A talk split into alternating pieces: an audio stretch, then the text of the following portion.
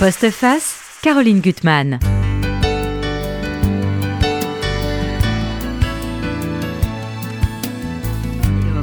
On peut y voir une sorte de puzzle à combiner ou plutôt à articuler. C'est un mot euh, que mon invité utilise.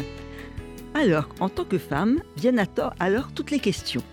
Comment on s'articule avec l'homme originel, le père, mais aussi avec le mari, l'amant, l'ami, l'oncle, le fils et tous les autres hommes qui ont laissé une empreinte dans notre vie. Au fond, que reste-t-il d'eux et qu'est-ce qu'on peut en dire? C'est un étonnant voyage que je vous propose aujourd'hui, un roman vérité ébouriffant. Ça, c'est un adjectif de moi que j'adore. Totalement ébouriffant, parce qu'on ne peut pas le quitter grâce à la plume de, de mon autrice. Et mon autrice, c'est vous, Virginie Bloch-Léné, Profil perdu. C'est publié chez Stock avec cette photo qu'on commentera. Qui, vous êtes là, petite, frais de la mer, avec votre père qui vous suit. Oui. Voilà. Alors, on se connaît depuis un certain nombre d'années et je ne savais pas ce que vous alliez écrire. Et je dois dire que quand euh, euh, j'ai lu votre livre, j'ai- été bluffée, bon, peut-être pas un si joli mot, mais bluffée, parce qu'il y a une telle liberté, une telle générosité euh, dans votre écriture. Euh, vous avez vraiment un don du regard, vous faites un don en, nous donnant, donnant des, des, gens de, de votre univers, de votre monde, de votre famille, mais, mais autres. Vous ne trichez jamais. Et c'est vrai que dans cette comédie humaine, elle est à la fois joyeuse, mais aussi teintée beaucoup de tristesse et de mélancolie. Elle est nourrie euh, de vos lectures, de vos doutes, euh, des amis et des, interventions des proches euh, qui, vont ajuster votre regard. Et, dans ces deux, blocs familiaux où il y a finalement des, des scintillations, qu'on pourrait dire, euh, d'un côté le côté jouvenel et puis le côté plus juif, euh, euh, bord, euh, vous naviguez et vous posez beaucoup de questions sur bah, qu'est-ce qu'être juif, qu'est-ce qu'on garde de, sa judéité ou pas, euh, qu'est-ce que la transmission Euh, Il y a beaucoup de livres, il y a, y a Roth à plusieurs reprises. Est-ce qu'on peut négliger un héritage? Vous posez cette question-là. Et puis, au fond, la transmission et l'amour, par-dessus tout l'amour. Alors, l'amour, Bah oui, alors on est en plein dedans. on est en plein dedans. Un spécial amour, oui. Eh oui, le bon l'amour. amour, euh, le Oui. mauvais amour, euh, l'amour illusoire, les illusions. Oula. Ouais, on est en plein dedans. Vous en avez deux là. Et il y en a deux, oui. Deux qui disent pas du tout la même chose, mais un petit peu. Bah, pas du tout la même chose, mais toujours euh, l'amour. Bon. Mm. Virginie Bloch-Léné, avec ce très beau titre, en plus, Profil perdu, donc je répète chez Stock, vous présentez en quelques mots. Euh, vous avez démarré par la radio, est-ce que je me trompe hein, France Culture, vous, enregistrez des voix nues, enfin des émissions sur le- la longueur qui sont Oui. passionnantes. Et puis vous êtes journaliste euh, avec un art très particulier, à la fois à Libération, on peut dire le, le journal, vous, le ci- vous, vous ne le citez pas dans le livre, et puis aussi à Elle. Oui. Et c'est vrai qu'à Libération, vous faites beaucoup, beaucoup de portraits, puis aussi des, des articles, tout simplement. Et vous parlez, en tout cas, on le voit, cet art du, pro- du, du portrait, euh, en disant, en tout cas pour euh, euh, les artistes ou les écrivains que vous allez rencontrer, mais c'est là, je pense, la même chose dans ce livre, euh, que au fond, il faut que vous arriviez à percevoir ce qui se cache derrière les apparences. Donc, euh, derrière la douceur, euh, elle est peut-être déguisée, le sno- snobisme sous la simplicité revendiquée, l'hypocrisie derrière les bons sentiments, la crainte que la pauvreté soit contagieuse derrière l'éloge de la mixité sociale. J'étudie la, tenue, les chaussures, les bijoux, le mouvement des mains. Je sens le parfum, je tais les larmes aux yeux, et plus encore les gros bouillons. Je révèle les colères, mais j'accepte les excuses, et j'excuse tout lorsque c'est énoncé avec humour. Et dans ce livre, il y a vraiment un art du portrait. A- C'est un, un- vrai roman, enfin tout tout, tout se lit. Mais je pense à votre oncle Jean-François, qui est un très beau personnage, complexe comme votre père, mais très différent. La façon dont vous le croquez en quelques lignes, il, il- il- il est léger, enfin il flotte, il a les, des épaules très étroites. Les épaules ont un rôle d'ailleurs dans l'amour des hommes, et ça je suis tout à fait d'accord. hein, on regarde les épaules des hommes. Bref, euh, euh, voilà, il, y a des, dé- ces quelques détails qui permettent ensuite de rentrer dans la personnalité de, de la personne que vous décrivez. Ça, c'est très étonnant. Je ne sais pas comment vous faites. Et c'est tous les personnages que vous décrivez, moi, je les vois. Eh bien, merci beaucoup, Caroline Gutmann. Euh, oui, c'est ce que j'observe. euh, C'est ce que euh, ça fait partie des transmissions de de ce que m'a transmis mon père, c'est d'observer le corps, parce que le sien était euh, le, le, sien était à la était présent parce qu'il était, il était très sportif, euh, c'était un homme très sec et, musclé, et il observait, lui, les mouvements des corps, il, il aimait beaucoup décrire les gens, toujours avec bienveillance, presque toujours avec bienveillance. Euh, et j'ai pris ça, j'ai pris cette habitude et ça fait partie de. Ah, ah, ah, alors, il y a une sorte de contrat, même dans le livre, c'est sans concession. à un moment, vous, vous faites un autoportrait euh, euh, où, vous dites non, je me sens pas belle. Alors que moi, je vous trouve très belle et très ardente. Voilà, c'est un mot qui vous va, l'ardeur, et ça, c'est la beauté. Bon, c'est mon point de vue. Et, et, et, là, vous, voilà, vous avez l'amant que vous appelez Murat, un des amants. Et bon, c'est sans concession. Hein. Vous le dites ce que vous ressentez de lui et comment vous ressentez qu'il vous considère. Oui. Euh, et, vous lui dites, tu vas être dans mon livre. Hein. donc il fait attention, il n'est plus le même.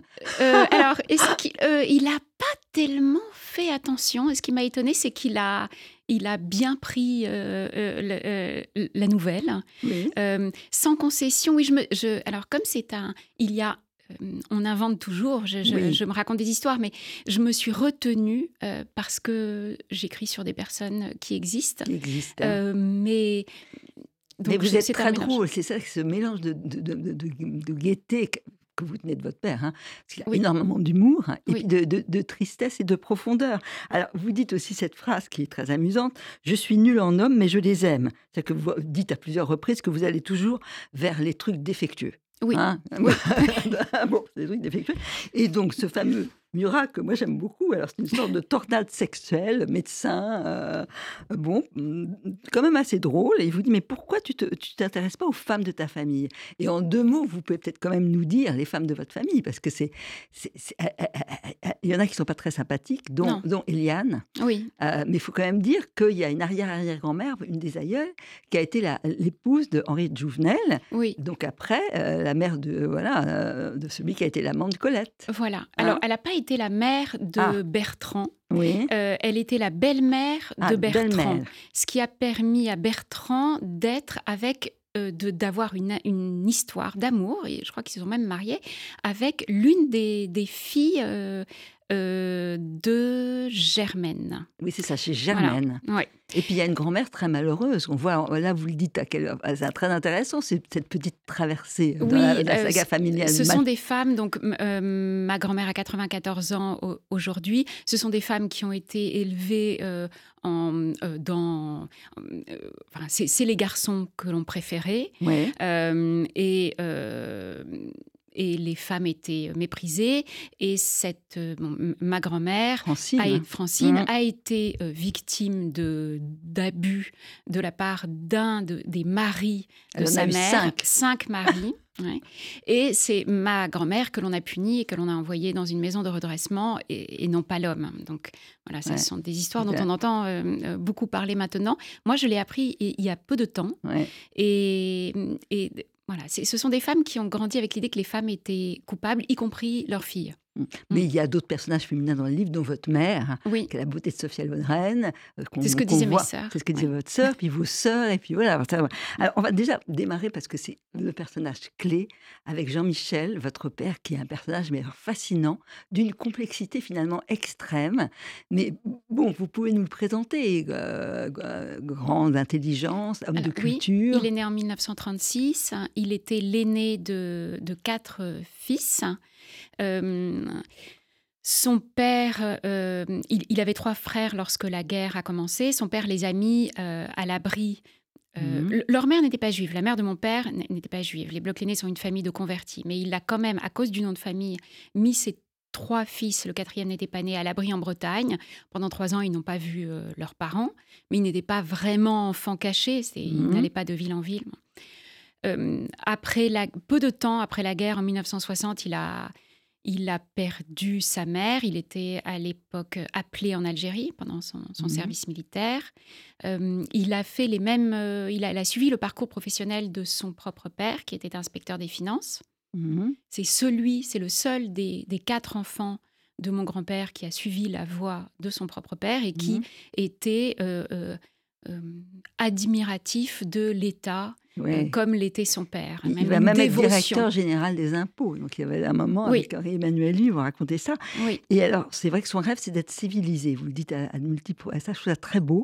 Et en même temps, il est complètement euh, euh, euh, imprévisible. Il est potache. Il est Oui. blagueur. Oui. Il est magicien, il fait des tours de magie. Il fait des blagues tout le temps. Alors, c'est des coussins pé- pé- péteurs, c'est des, des sacs d'eau qu'on qu'on envoie de, de- la fenêtre. euh, voilà. Euh, enfin, tout- toutes les blagues. Et il vous met dans, dans, dans, dans- dans la course. hein. Euh, oui. Quand vous êtes dans le train de nuit avec lui, Oui, on allait réveiller les, vous allez les- réveiller les autres les autres passagers. passagers en disant vous étiez le. Oui, et ça, ça, ça me semblait, ça, ça, a amusé surtout mon père Ouais. davantage que moi. Bah oui. Oui, il y avait une fantaisie curieuse qui pouvait se muer en, en mélancolie. En mélancolie. c'est ça qu'on voit. Il a une grande tristesse par Oui. moment. Oui, par moment, qui est. Alors, je ne sais pas de, de quoi elle est faite. Il y a la mort de sa mère, il y a euh, des choses que j'ignore euh, peut-être, il y a euh, la guerre loin de son Ouais. père. je- voilà. Et puis vous dites, il a un trop plein d'amour. Il y a des moments où vous avez besoin de le fuir. Il y a des moments magnifiques entre vous et lui. Et je trouve des, des pages vraiment très, euh, très fortes sur les relations d'un père avec, avec sa fille. Mais vous dites, il était saturé d'émotions et ne demandait qu'à partager son fardeau. Il chargeait la barque. Quand il repartait, je m'en voulais de ne pas avoir été à la hauteur de son adoration, mais trop. C'était trop d'amour que je recevais. Oui, il disait énormément euh, qu'il m'aimait. hein, et, et je crois Vous êtes la, la- la cadette de quatre sœurs, Oui, dont trois d'un premier mariage. Oui, hein oui. voilà. et je pense qu'il le disait aussi aux autres, mais euh, quand, quand j'étais petite, il La me le disait ouais. énormément et tellement que ça me, ça, euh, c'était un, un cadeau. Il fallait donner quelque chose, enfin répondre et, et- et c'était, oui, c'était trop. vous- on disait Mm. que vous étiez la petite, la petite euh, femme de votre père. Il y a des scènes, Oui, parce qu'on a toutes vécu ça, finalement, sans tellement le dire, enfin, je pense beaucoup, de, de, de- de- de fascination pour le père, Oui. de, sa- beauté. Là, il va vous apprendre à nager. Il y a des scènes, la scène si belle où vous êtes en Crète. euh, et, et vous dites, dans la piscine en Crète, en me familiarisant avec l'eau, je posais de temps en temps une main sur ses belles épaules. Je me souviens de la sécurité et de la séduction qu'elle dégageait. Un père, un homme, c'est des épaules. Autour du cou, je lui ai toujours vu une chaîne en argent à- laquelle il pendait une médaille en argent, elle aussi, qui avait appartenu à sa mère. Ce bijou n'était pas un accessoire de bourgeois catholique, mais le talisman d'un homme qui pense à sa mère pour se retenir de faire un malheur. oui, il y avait un. beau. oui, merci beaucoup. Il y avait un côté caïd. Mhm. Chez- enfin, je vais défendre ceux qui ne peuvent pas se défendre. Il faisait de la boxe et moi, il me disait tout le temps, et ça, ça même me donnait le cafard. Mhm. Plus tard, je te défendrai, je te défendrai. Mais je me demandais contre quoi, mais euh, je serai là pour te défendre, je serai là pour te défendre. Et euh, l'injustice, et ça, c'est quelque chose qu'il a de commun Avec avec, son- ses frères et avec et son avec son oncle. hein. et euh, oui, avec mon, Enfin, oncle. avec mon oncle, oui. L'injustice le, le mettait dans tous ses états, y compris physiques. Et, et donc, Ah, il, ça, euh, il, il était prêt à s'élancer. Voilà. Mais il y a des Et- scènes d'infinie tendresse aussi. Il adore vous faire la cuisine. Oui. Et vous, en échange, alors vous essayez de prendre le pouvoir aussi, vous, vous devenez sa manicure. Donc il y a des scènes, c'est vrai que les mains aussi d'un père, Oui. d'un homme, c'est très important. Euh, il n'était Euh, pas du tout coquet. Ouais. Euh, mais il avait. Alors, je- je- moi, je trouve qu'il était beau, mais mon fils euh, ne, ne dirait pas ça. Il avait beaucoup de charme, mais il Ouais. n'était pas. C'était pas une élégance du tout travaillée. Il n'avait pas Mhm. de pochette. Il n'avait pas.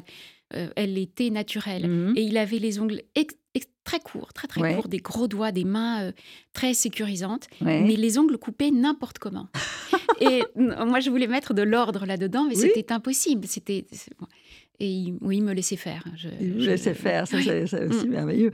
Et, et- et en même temps, donc, dans sa complexité, il a des, avec cette infinie tendresse, il a des crises de fureur terribles et Mm. un drôle de relation, de relation avec la religion.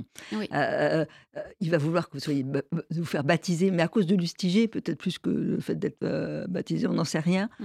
Euh, Oui, et, sans donc, et doute, donc, ça va doute. créer énormément de problèmes avec euh, le côté maternel. Votre mère accepte, mais votre grand-père, qui est aussi un beau personnage, est furieux. Oui, hein? Oui, parce qu'ils avaient fait, euh, ils s'étaient promis, mon père et ma mère, au moment de, de- lorsque je suis née, que je ne reçoive aucune éducation, euh, ni catholique, ni euh, Juive. Mhm. Donc, comme ça, j'étais ignare des deux côtés.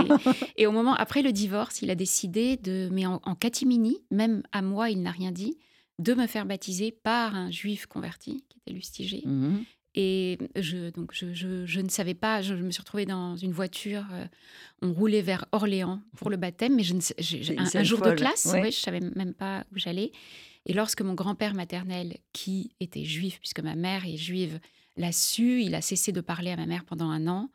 Et oui, il y avait un problème, je ne sais pas si c'est dans toutes les familles de convertis, euh, comme ça, un petit, mmh. un, un, voilà, une gêne. Ouais. En tout cas, chez lui, euh, elle, elle, était. Et, et ça, ça existait. résonne auprès de, euh, de, son, de son frère, Jean-François, parce que là aussi, le portrait est très beau de Jean-François, franchement. Parce que vous, vous dites qu'il a un côté, il parle beaucoup, apparemment, dit beaucoup de choses, euh, mais en fait, vous dites que c'est un taiseux. Et ce qui est intéressant dans ce livre, c'est tous les non-dits oui. des personnages, vraiment. Oui. Il y a beaucoup de non-dits. Oui. Euh, vous citez Aaron Appelfeld, cette, ce passage si beau de, de, de, de, tout ce qui cache les survivants, parce qu'on ne peut pas tout dire. Et, et, et, vous dites que chez, chez lui, euh, finalement, chez Jean-François, il, il y, avait beaucoup de choses qu'il ne pouvait pas vous dire. Ça, et ça, vous, vous, le sculptez, vous le sentez. Euh, et voilà, vous dites, euh, voilà, Jean-François ne voudrait pas que je gratte quelques plaies les vulnérabilités de mon père Jean-François et moi les connaissions et nous les avons tues. Quand je lui parle des emportements de Jean-Michel, mon oncle botte en touche. Toutes les familles rencontrent des difficultés. Il y a des choses qu'on ne dit pas. Oui, euh, Jean-François, c'est le médecin, je pense qu'on en connaît tous, qui, ouais. euh, on, auquel on peut tout dire. C'est ah ouais. un médecin euh, je ne sais pas si c'est à l'ancienne, mais ouais. euh, il, il, il, a tout vu. Euh, il a été médecin hospitalier, puis en cabinet. Euh, c'est un à, à, la à moitié de sa carrière, il s'est consacré aux, au toxi aux, aux toxicomanes. Mmh. Il, il, distribuait aux toxicomanes des produits de substitution, qui est, ce qui n'était pas accepté par tous les médecins au début. Et, et, il sait beaucoup de choses, et ça se voit même physiquement qu'il a beaucoup de secrets cachés. Il est très, très, très, il est maigre, mais bon, ça se voit qu'il. Ouais. Et je pense que sur mon père, il, il savait, il connaissait des raisons euh, euh, à sa mélancolie. Ouais. Moi, j'en suppose quelques-unes, mais mmh. euh, oui, par Ça, un accord il le dira pas. tacite, voilà. Ouais, on n'en a même pas parlé. On ouais. pas, mais c'est vrai qu'autour de chaque personnage, il y a une multitude d'histoires. Lui, dans son enfance, on ne va pas y revenir, il faut que le lecteur découvre. il a voulu être médecin parce qu'il était très malade. Il a été soigné par le frère de Darry Cole. Oui. Et on on, on, personne ne s'est inquiété de son état. Il a non. failli mourir. Oui. Et, et, ça, été une alerte. Et, et il est devenu un, un, formidable médecin avec plein de tics. Parce que ça, vous explorez tout ça, cette espèce de maniaquerie pour l'hygiène, les produits. Oui. C'est au fond très, très amusant. Alors, dans tout le livre, il y a cette part de gaieté, puis il y a des parts plus douloureuses. C'est que vous essayez de capter les signes derrière euh, les personnages.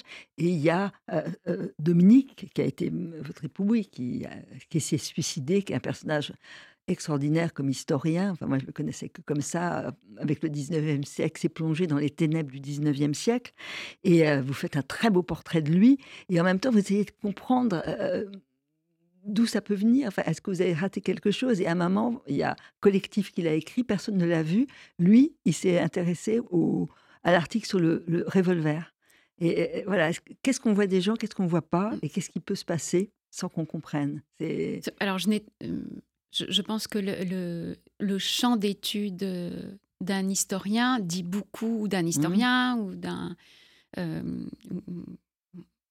d'un professeur de lettres, je ne sais pas, mais euh, euh, dit beaucoup sur sa personnalité. Et il s'appelait donc Dominique Khalifa, Khalifa. il travaillait sur les bas-fonds sur les marges, euh, il a travaillé sur le bagne, euh, sur les prostituées. C'est des sur livres à lire, hein, c'est vraiment des beaux, des beaux, textes. Vraiment. Oui. Euh, et, et, et le, le, lorsqu'il a écrit sur le, le revolver, on était la, il, il, approchait de la fin de sa vie. Et c'est, c'est évidemment ça, on, on le lit euh, on le quand ça va mal ouais. ou, et, ouais. ou après. Mmh. pendant.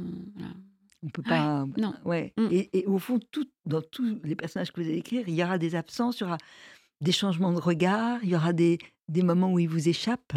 Euh, et puis des bouts de leur vie qui vous échappent parce que c'est. Et, et, en même temps, vous dites en même temps que ces deux blocs familiaux, c'est par les éclats que vous les attrapez.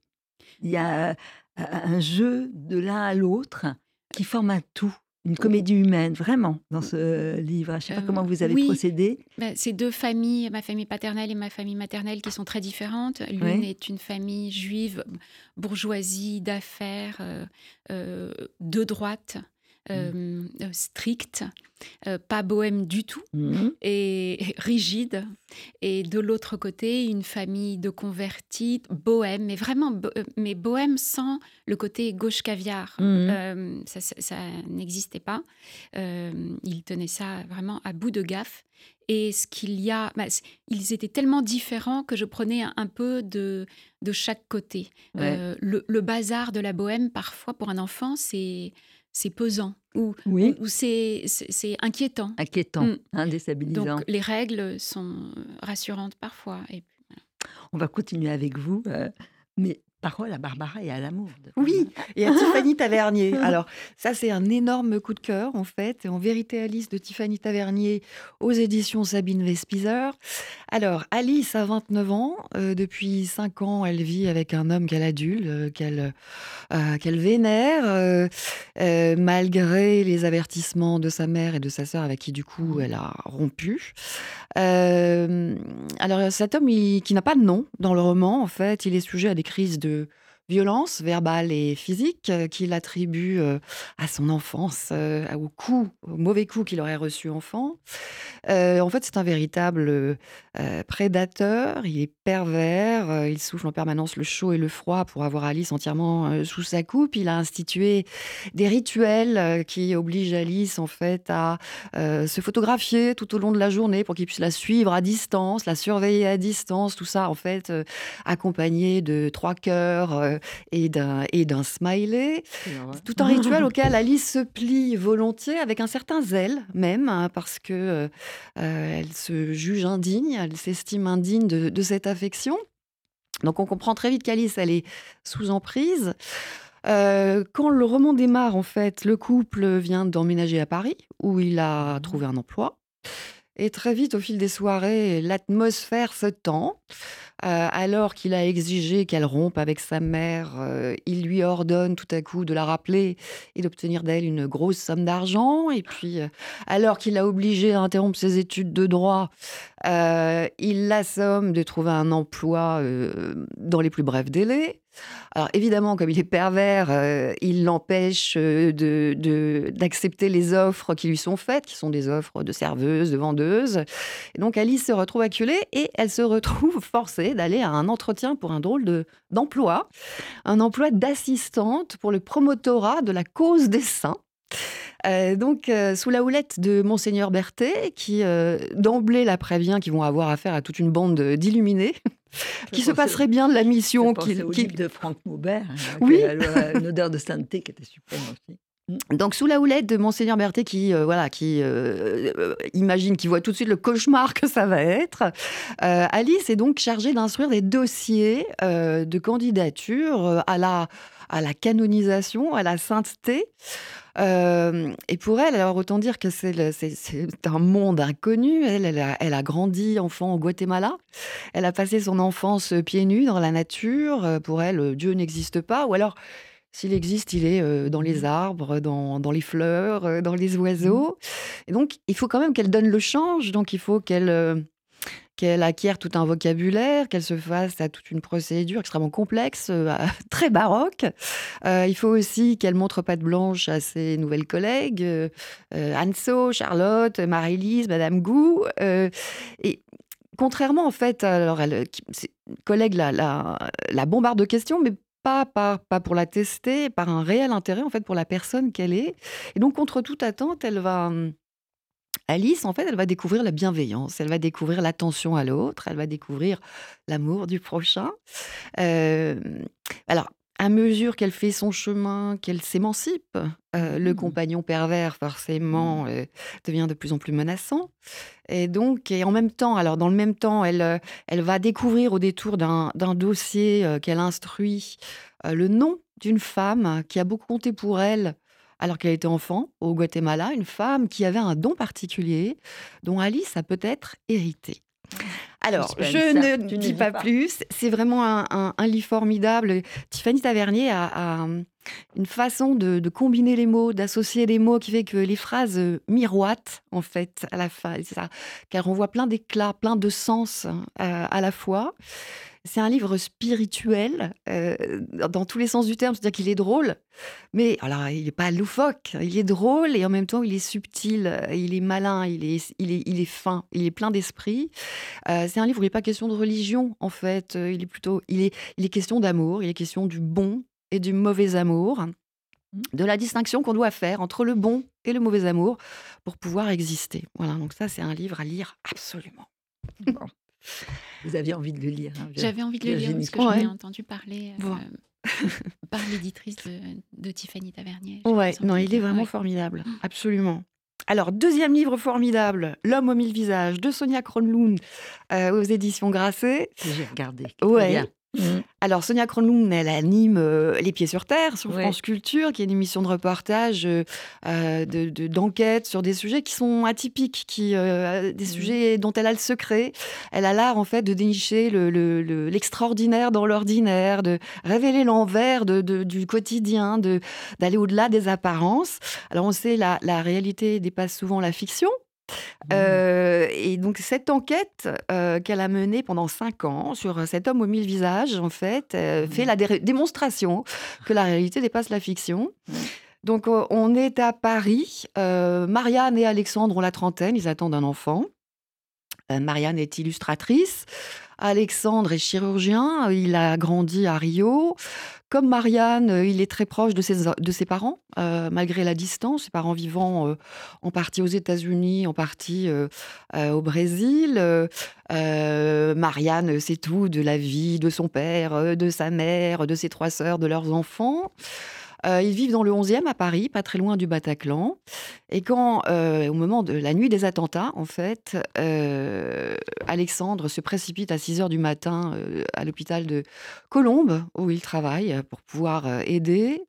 Quand il, rentre le soir, il est, épuisé, il est effondré. il s'excuse auprès des amis qu'ils avaient invités des semaines auparavant. Il n'est pas en forme.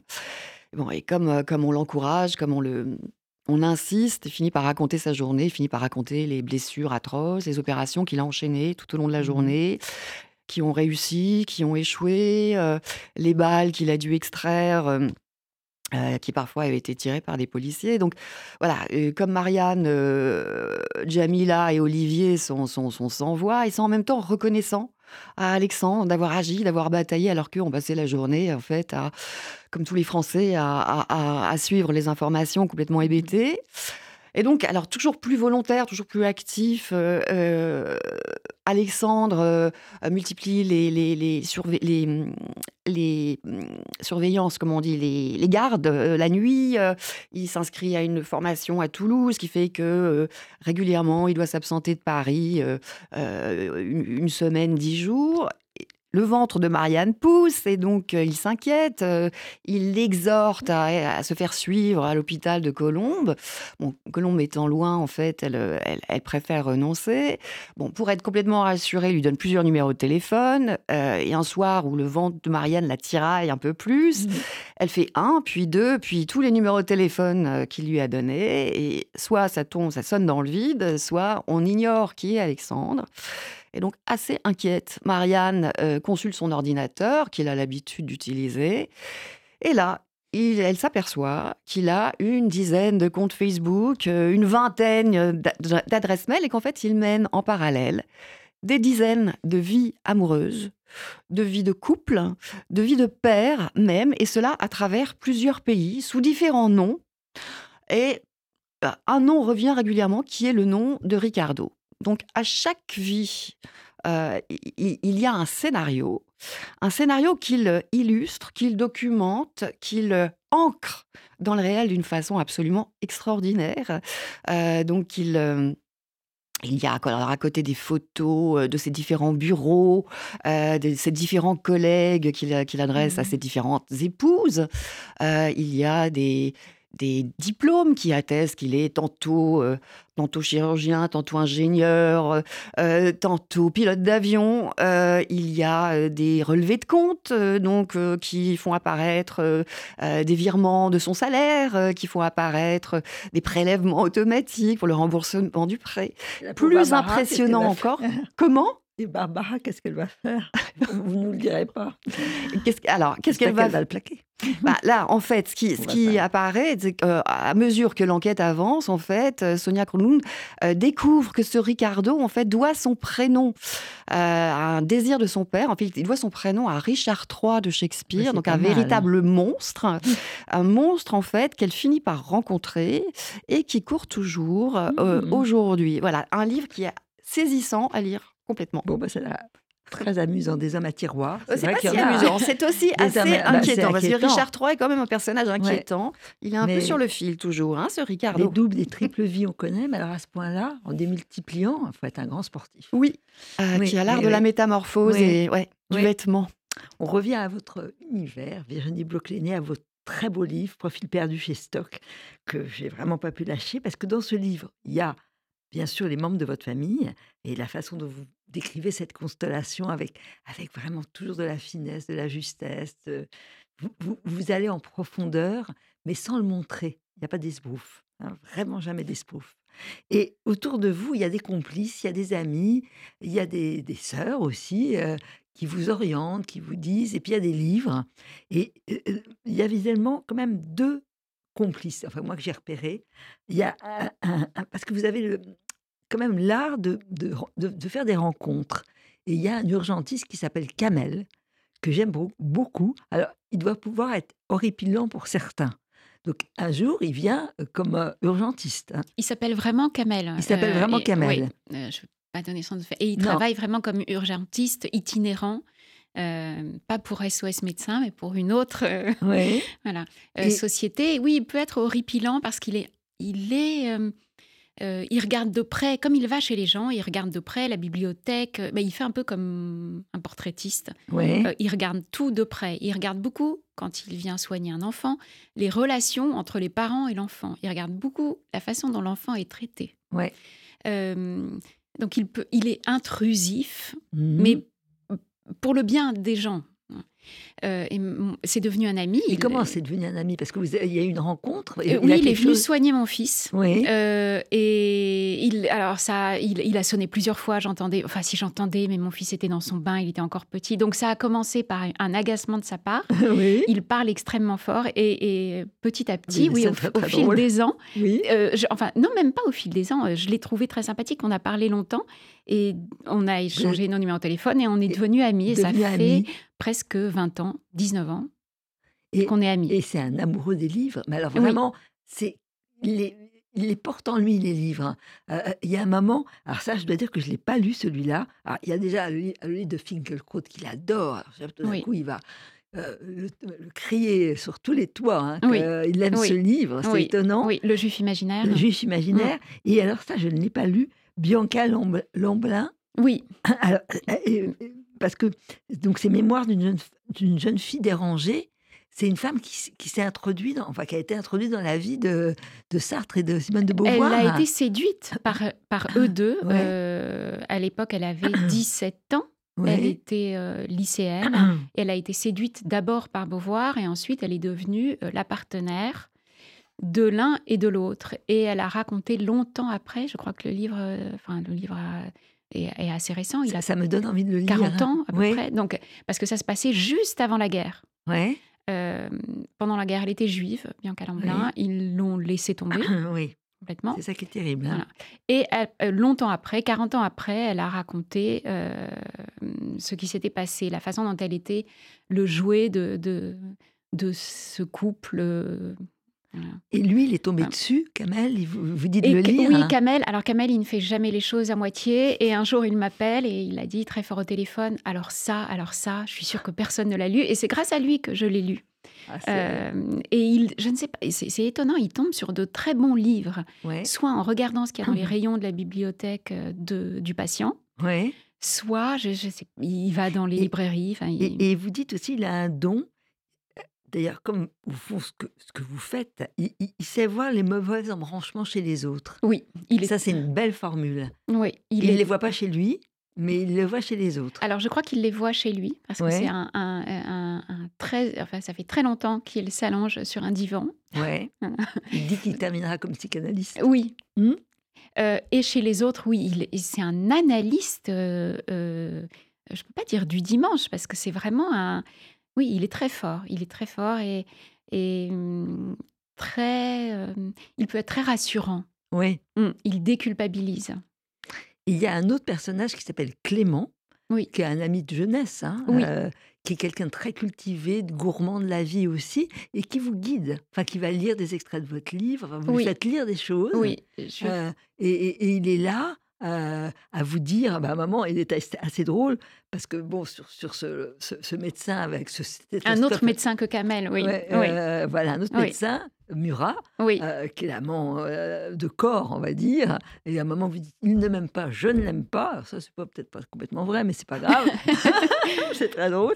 Il lui dit quand même, euh, enfin, fran- franchement, tu peux pas laisser le pauvre Murat comme ça.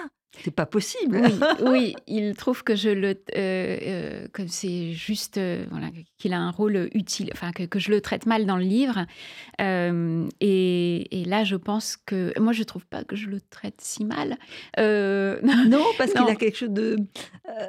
Euh, il Bah, est attachant. il Oui, est vraiment il attachant et séduisant. il- oui, Mm. oui, oui. Et puis, il, alors, là, c'est un peu de la fiction, mais, Oui. mais pas complètement. Mais il, il pose des questions qui me font écrire le livre. Ah oui, il est Et- tout le temps. euh, Oui. euh, même si à un moment il dit, il dit que euh, il est insens- insensible, infidèle, et il dit je suis fiable. Oui, et c'est vrai. Ça Oui. c'est quand même quelque chose de très précieux Oui. finalement d'être fiable. Oui, oui, Hein, oui, oui, euh, euh, voilà, il faut voilà. le prendre, il faut le prendre pour euh, Oui, ce qu'il Bah, vous en parce que dans les salles d'opération tout ça c'est une autre vie. Donc on peut pas être comme les autres, je pense. Tout est haché, fracturé. euh, donc il donne ce qu'il peut, quoi. C'est ça. Mais il est quand même là.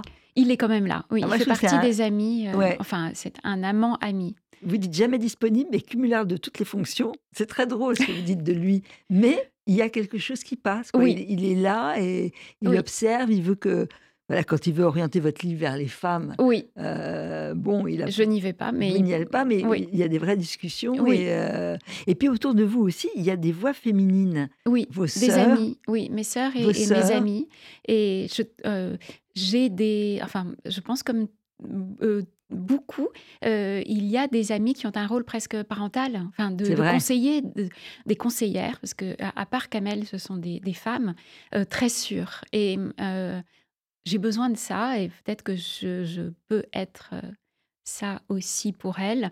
Mais c'est pour ça aussi que je m'appuie sur Clément. Je demande beaucoup de Oui. leur avis aux gens. Mais c'est bien parce que vous montrez vos mais- doutes dans le livre. C'est tellement important, ça, les doutes qu'on peut avoir sur, sur soi, sur les autres aussi? Oui. Est-ce que je vais dans la bonne voie ou pas? Ouais. Bon, ça m'empêche pas d'aller dans la mauvaise voie, mais, Ouais. euh, mais, Ouais. mais peut-être de moins en moins. Et, et puis j'ai évité, des, je peux éviter des, des, des- des- des mauvaises voies grâce aux amis. Et euh, oui, les sœurs, elles sont là comme elles, elles- un cœur en, en toile de fond, et elles ponctuent, elles commentent ce que je dis. Euh, L'une notamment euh, trouve que mon père, ça, ça l'étonne beaucoup que je fasse le portrait de mon père comme un homme triste parce qu'elle le trouve vraiment pas triste. Ouais. Et alors, pour moi, c'est évident que c'était un homme triste, fantasque mais Mais triste. vous montrez toute la drôlerie qu'il peut avoir, qui Oui. cache peut-être justement euh, cette profonde tristesse. Oui, Parce qu'il a des moments de mélancolie, d'absence, mais il a tellement de tendresse et puis envie euh, de faire plaisir, de générosité. Il est prodigue. Vous dites à Absolument, moment qu'il est prodigue. Et ça, c'est tellement important. oui, Donc il vient, quand il revient, euh, quand il, il- il- il revient avec des cadeaux un peu pour. pas- toujours. Il arrive avec des cadeaux, même du, de, de son arrondissement jusqu'à l'arrondissement, puisque nous n'habitions pas ensemble. Euh, à, à- à cause du divorce et il apportait toujours euh, euh, le monde du jour et il me le Mhm. laissait euh, et puis des, des choses à manger il, il, il voulait, être- il voulait me Mhm. nourrir et un livre et souvent une paire de boussoles pour mon fils quand il était petit enfin, hein. et quand il revenait de voyage oui il rapportait toujours quelque chose c'était pas grand chose Mais c'était quelque c'était chose. toujours insolite C'était- Oui, Ouais. hein, une collection, moi qui ai fait des collections de, de petites gommes d'animaux. Ah oui, Ça, ah c'était ben voilà, il animaux en pu- verre, ça, oui, je- les de, de Murano, oui, ça il envie, des ça. animaux en verre ou des règles. À un moment, il a trouvé. Alors là, ça, ça, il a épuisé tout le stock de petites règles en métal d'une librairie près de chez lui où il y avait des messages euh, comme euh, je suis assis à côté d'un nul. Avec une flèche qui montre le voisin, ou alors euh, on n'est jamais mieux servi que par sa mère, ou alors j'aime l'école avec une petite fille qui va vomir. Enfin voilà.